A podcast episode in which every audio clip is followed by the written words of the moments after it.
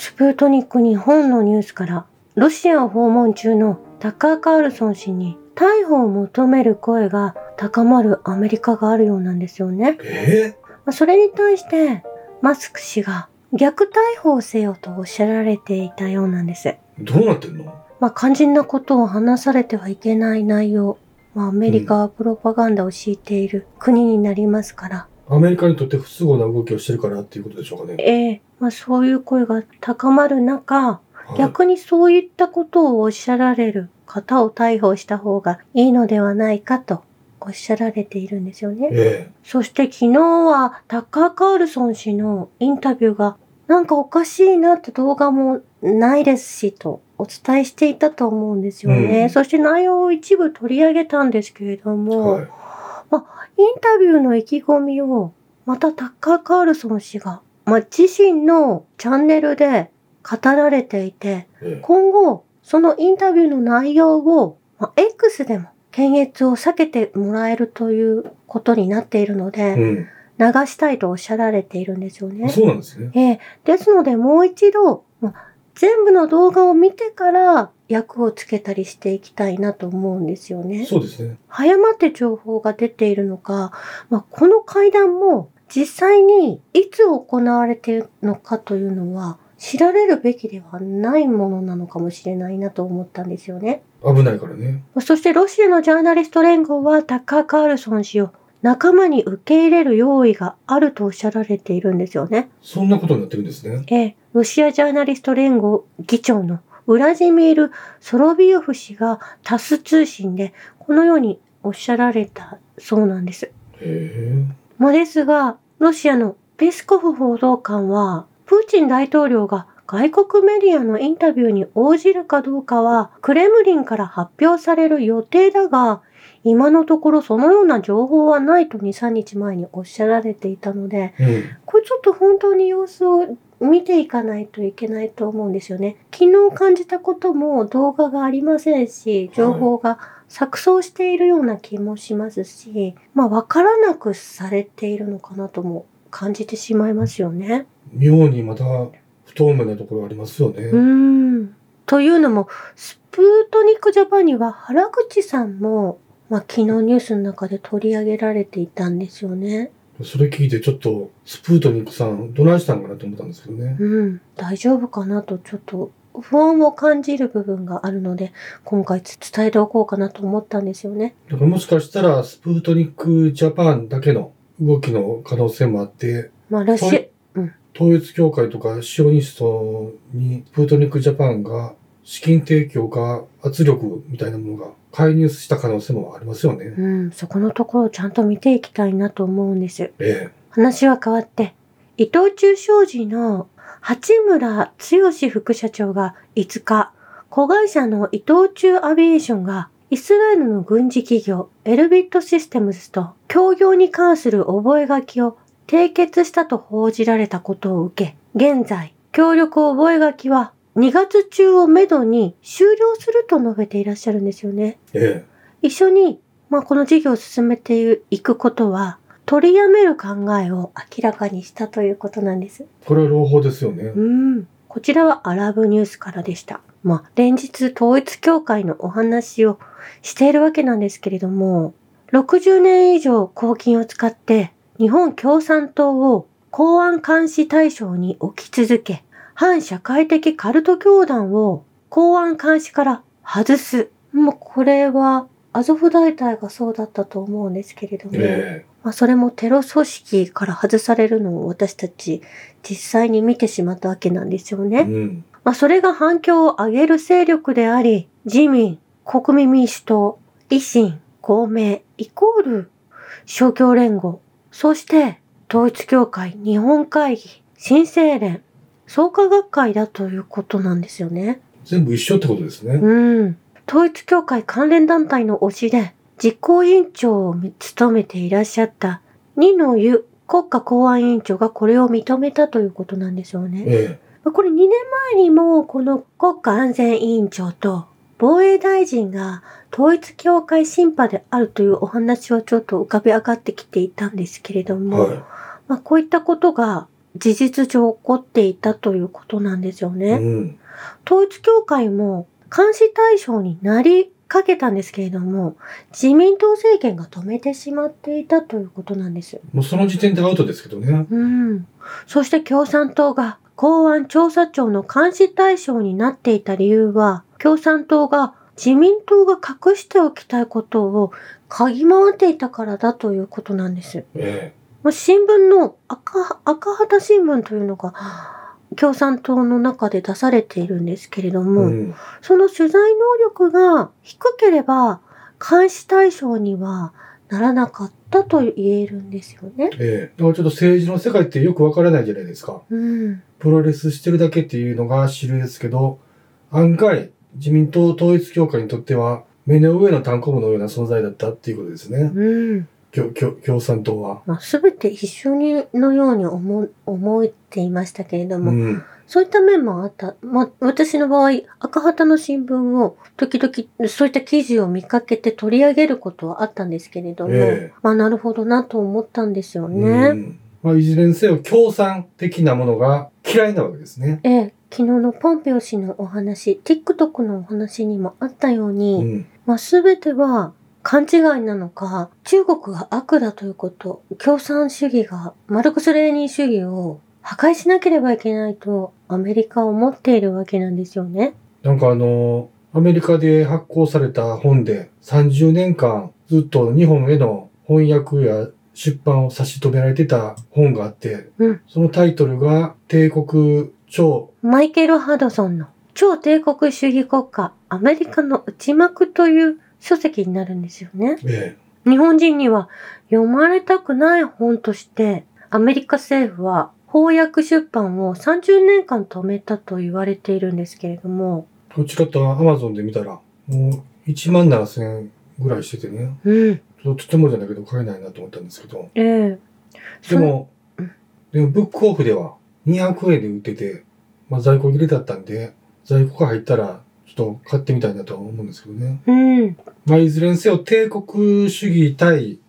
共産主義の戦いが水面下ではずっとあったっていうことですよね。うん。そしてそのマイケル・ハドソン、金融帝国経済学を専攻していらっしゃる著者の方は、世界銀行は米軍の一部門であると、まあこのようにおっしゃられていて、うん。米国の経済新植民地主義の道具であると語られているようなんですよね。FRP がそのものがね。うん。まあ、この植民地主義が米軍とつながっているということで、戦争が植民地を作ってきたということ、その国を奪おうと、占拠しようとするために行ってきて、昨日もお伝えした通り、まあその国の大統領、リビアのカダフィ氏やイラクのフセイ氏を殺害して、その国にあるエネルギーや財宝、金を盗んできた海賊であるということですよね。その活動資金が丸々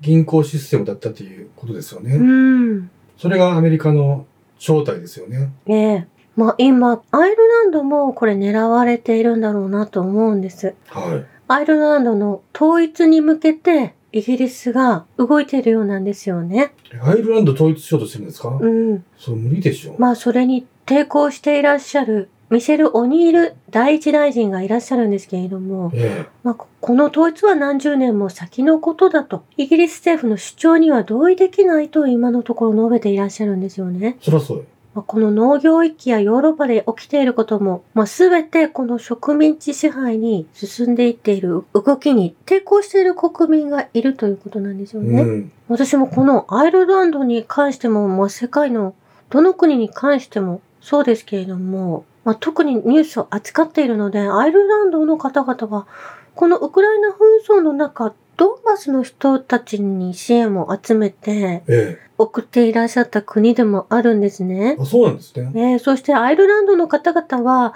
ウクライナ難民が増えることにも抗議していたということで、まあ、非常に、まあ、世界の情勢をクリアに受け取っていると言いますか、あの、いや、もう知性の高さが、もうそれで伺えますよね。伺えるんですよね。そして、アイルランドの首相はウクライナで傭兵として戦わないよう国民に要請も出していたわけなんです。なんて素晴らしい国なんでしょうね。えーそして先日の南アフリカのジェノサイド裁判、はい。国際司法裁判所の顧問を務めるアイルランド人の弁護士のグリンニー・グララ氏の演説がすごく感動的な提出物がまとめてあって、はい。その内容に心を打たれた方は多いかと思うんですよね。うん。まあ、この話の流れではちょっとそれるかのように思いますけれども、まあ、先日の国際司法裁判所のガザのジェノサイドの判決で全ての項目でイスラエル寄りの裁定を出したウガンダの判事が ICJ の副議長にどういうこと？昇格したというショッキングなニュースを聞いてですね、このアイルランドの裁判官と比べると意見が真逆の方がこの国際司法裁判所で昇格していらっしゃるんですよね。この国際司法裁判所で、イスラエル軍のガザへの侵攻が違憲だっていうふうな採決で、ウガンダの女性のこの弁護士だけ反対票を入れてましたよね。えで、これで物議かもしましたよね。あうんの、アフリカ国内でも。でもこの人は、その、国際司法裁判、そ国際司法、し国際司法裁判所、し就任したということですね。昇格したということで、この国際司法裁判所がもう利用できるようなものではなくなってしまうと思うんですよね。もうせっかく中立的な判断ができる場所だと思ってたんですけど、こんなやつがついてしまったら、またグローバリストたちの手先ですよね。うん。まあ、シオニストの靴を舐めて出世したと言われているんですけれども、まあこれまたニカラグアが西側諸国をこの国際司法裁判所に提訴をしているんですよね。えまあそんな中この方が副議長に昇格されるというのはちょっと許されるあるまじき行為だと思うんですよね。え、えニカラグアは国際司法裁判所において、ドイツ、イギリス、オランダ、カナダを相手取り、イスラエルへの武器供与によるガザ虐殺への加担と国際法の明白かつ体系的な違反を非難する法的措置を開始したと言われているんです。まあ、この方は、まあ、このウガンダの判事は、まあ、あくまでも副議長に昇格したということなので、皆さんの意見が、正しい意見が全部殺されるということではないと思うんですよね。え、うん。まあ、ですが、驚きのニュースでした。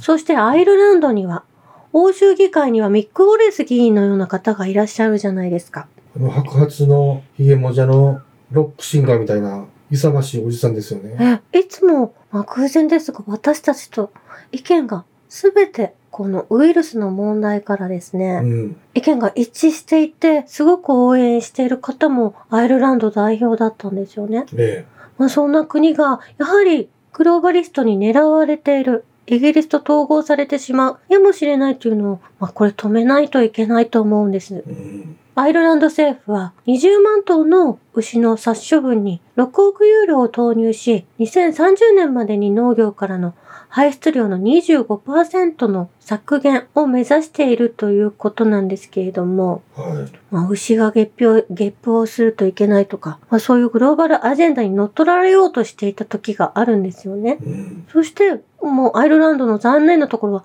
ワクチンも推奨してしまっていた。まあですが今は、それが止められている。反グローバリズムを皆さんで進めてほしいかと思うんです。えそしてグローバリストといえば、アルゼンチンのハビエル・ミレイ新政権は、貧困が人口の50%以上、若者の60%にまで上昇していることを認めているんですよえ。ね。うん。ミレイ大統領の新自由主義ショック療法は、わずか2ヶ月で250万人以上の労働者を貧困に陥れているんです。これは、ショック療法とも言われていたんですけれども、え欧米資本が資産を安く獲得するための方便であったということになるんですよね。え。どういうことですか？もう自国通貨のペソを切り下げて、アルゼンチン資産は外国からさらに激安となって購入されていく。もう土地もすべてそうなっていくと思うんですよね。売国ですよね、ただただのね。えーグローバリストでもありますし、まあ、売国してしまったミレイ氏に、まあ、投票をしてしまった国民たちがいるわけですようね。ん。まあ、すでにユダヤ系英国人の億万長者、ジョー・ルイスがアルゼンチンのパタゴニアの広大な土地を買収してしまっているんですよね。え過去計画があったユダヤ人入植をもう作ってしまったということなんです。えまあ、この未来の流れから、次のアメリカ大統領選挙、トランプになった時のアメリカの状況っていうのは想像に難しくないですよね。まあこのミレージは、まずトランプ氏に会いたいとおっしゃられていたと思うんですよね。えそしてこのハビエル・ミレイ氏は、まあ、就任45日目にして、ギジェルモ・フェラーロ、インフラ省を解任しているんですよね。もう本当に国を破壊していっているわけなんです。えはい。そしてブエノスアイレスでは、ハビエル・ミレイの経済改革に抗議する反対政府デモ隊が警察との衝突を発生させているということで、これ毎日持ちきりになっているニュースなんですよね。うんまあ、警察はガスを使用し、高齢者が多いデモ参加者を撃退している。もうこれはオーストラリアとカナダでワクチンを打たない人を攻め込んでいく。まあフランスもそうですけれども、はい。まあ、その体制と全く同じだということなんですよね。ガスを市民に噴射してるんですか？ええ催涙ガスをあの噴射してきたと思うんですよねめ。ちゃもそしてその当に、アルゼンチンのハビエル・ミレイ大統領が昨日、イスラエルに降り立ったということなんです。う。え大使館のエルサレム移転を発表したということ。これ自体も、まあ、トランプ大統領と同じことを、全く同じことをなされていると思うんですえ。よね。そして引き続き、チリでは大規模な森林火災が発生しているということなんですよね。うん。現在までに50人以上が死亡し、200人以上が行方不明になっていて、全国で4万3000ヘクタール以上が焼かれてしまっているんです。はい。またこれ、ハワイのマイアミを思い起こすんですけれども、うん。南米の危機が訪れている気がするんですよね。ええ。もう着々とグローバリストの計画であるスマートシティが進められていってますよね。そして南オーストラリア州の最大のガス田の一つを砂嵐が襲ったと言われているんですよね。うん。暴風雨は労働者のキャンプを襲い、1時間続いた。これ見てもわかるように、人工的に起こされていると思うんです。え人々は建設用コンテナに避難したということなんですけれども、もうこの映像では巨大な暗雲がムンバユ、ガス田を覆っているわけなんですよね。え。うん。まあ、そしてアメリカが台湾をめぐる戦争に備えてオーストラリアに新たな備蓄基地を設置するということ。まあ、こことガス田ともつながってくるわけなんですよね。はい。まあ、基地を持たれてしまうと、その国のエネルギーを取っていくっていうのがアメリカの手法だと思うんですよイね。コールですよね。ええエネルギーと米軍が入り込むというのはね。ええ、お気をつけくださいということなんですよ。うん。そして EU のウルスラ・フォンデアライエン氏は、ウクライナの産業を EU の軍事産業の一部と考えることが必要だと述べているんですよね。えそのため我々は、すでにウクライナを独自の軍産戦略の準備過程に組み込んでいると。まあこれは悪魔のような発言をなされているんですよね。これ、ゼレンスキーが EU に入りたいっていう動き、それは建前であって、うん実はこれ EU がウクライナを接収するのが目的であったわけですね。うん。また EU は戦争中毎日、そして戦後も毎日、ウクライナと共にいるつもりであると、このように主張されているわけなんです。そしてこのウルズラ・フォンデアライエン委員長は、欧州各地で農民が抗議活動をしているのは、ロシアと気候変動のせいだと、まあ、このようにもおっしゃられているんですよね。うんロシアと気候変動のせいっていうのは、ロシアが気候変動を起こせるということなんでしょうか？まあ、これについても、ロシアのザハロワ報道官が噛みついていたと思うんですけれども、はい。